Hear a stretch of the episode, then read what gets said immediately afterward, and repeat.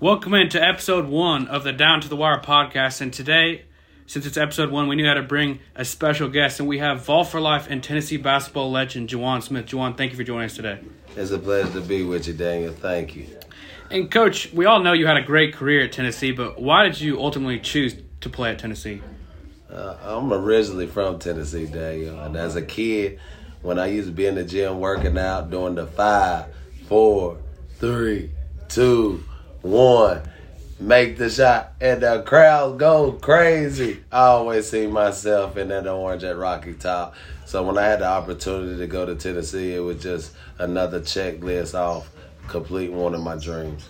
And what was it like playing alongside Chris Lofton? Everybody knows he recently got his name put up in jersey number put up in the rafters. What was it like playing with him?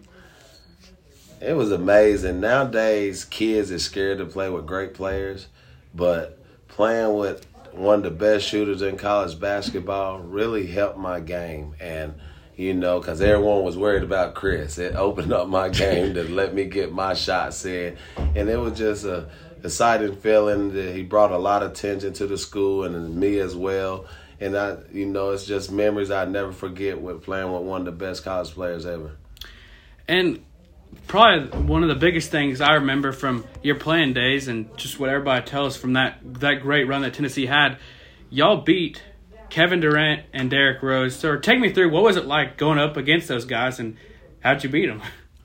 Like going against those guys, they was big time names. They did one year and gone, so they came out of high school. And I always been an underdog, and it was just a great opportunity to see all the work I put in the game pay off against the highly ranked players, and we end up beating them both. So, you know, I well, I could walk around with a little S on my chest from time to time. and I was kind of looking back at that roster. Um, one of those teams, Tyler Smith, Jajuan Smith, Wayne Chism, Chris Lofton, Ramar Smith. What really made that group so special? You're a great interviewer, Daniel, because you're going to keep my story running. like I just said, we was with this group right here that made us so special. We all had a chip on our shoulder. We was all underdogs, and we stepped out every night having a having something to prove. And I think we took ourselves to number one in the country. But that all came off that chip on our shoulder, always been overlooked.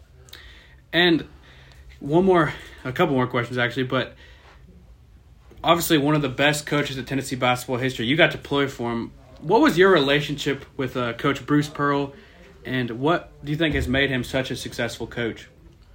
He was a coach that he demanded respect, demanded effort and heart, but he would always praise you as well if you just did what he asked. And I just feel like relating to his players, everyone have different mood swings, and he made a way to feel each and every player out in their own way. And I feel like when you relate to your players, not just they hear your voice when they didn't do something right, I feel like that's why he was successful, is successful, and and going to stay successful, just with the way he relate to his players.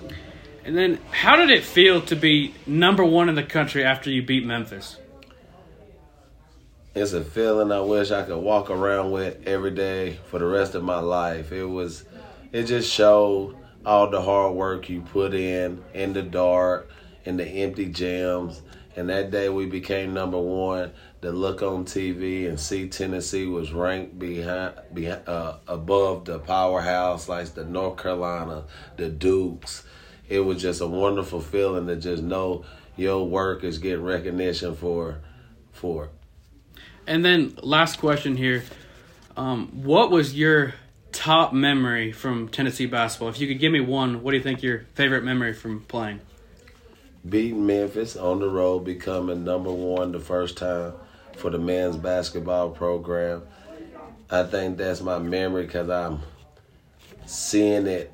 I'm seeing what we did now pay off now, if that makes sense. Mm-hmm. Like I feel like we built that culture and the city Tennessee now remaining in the top five.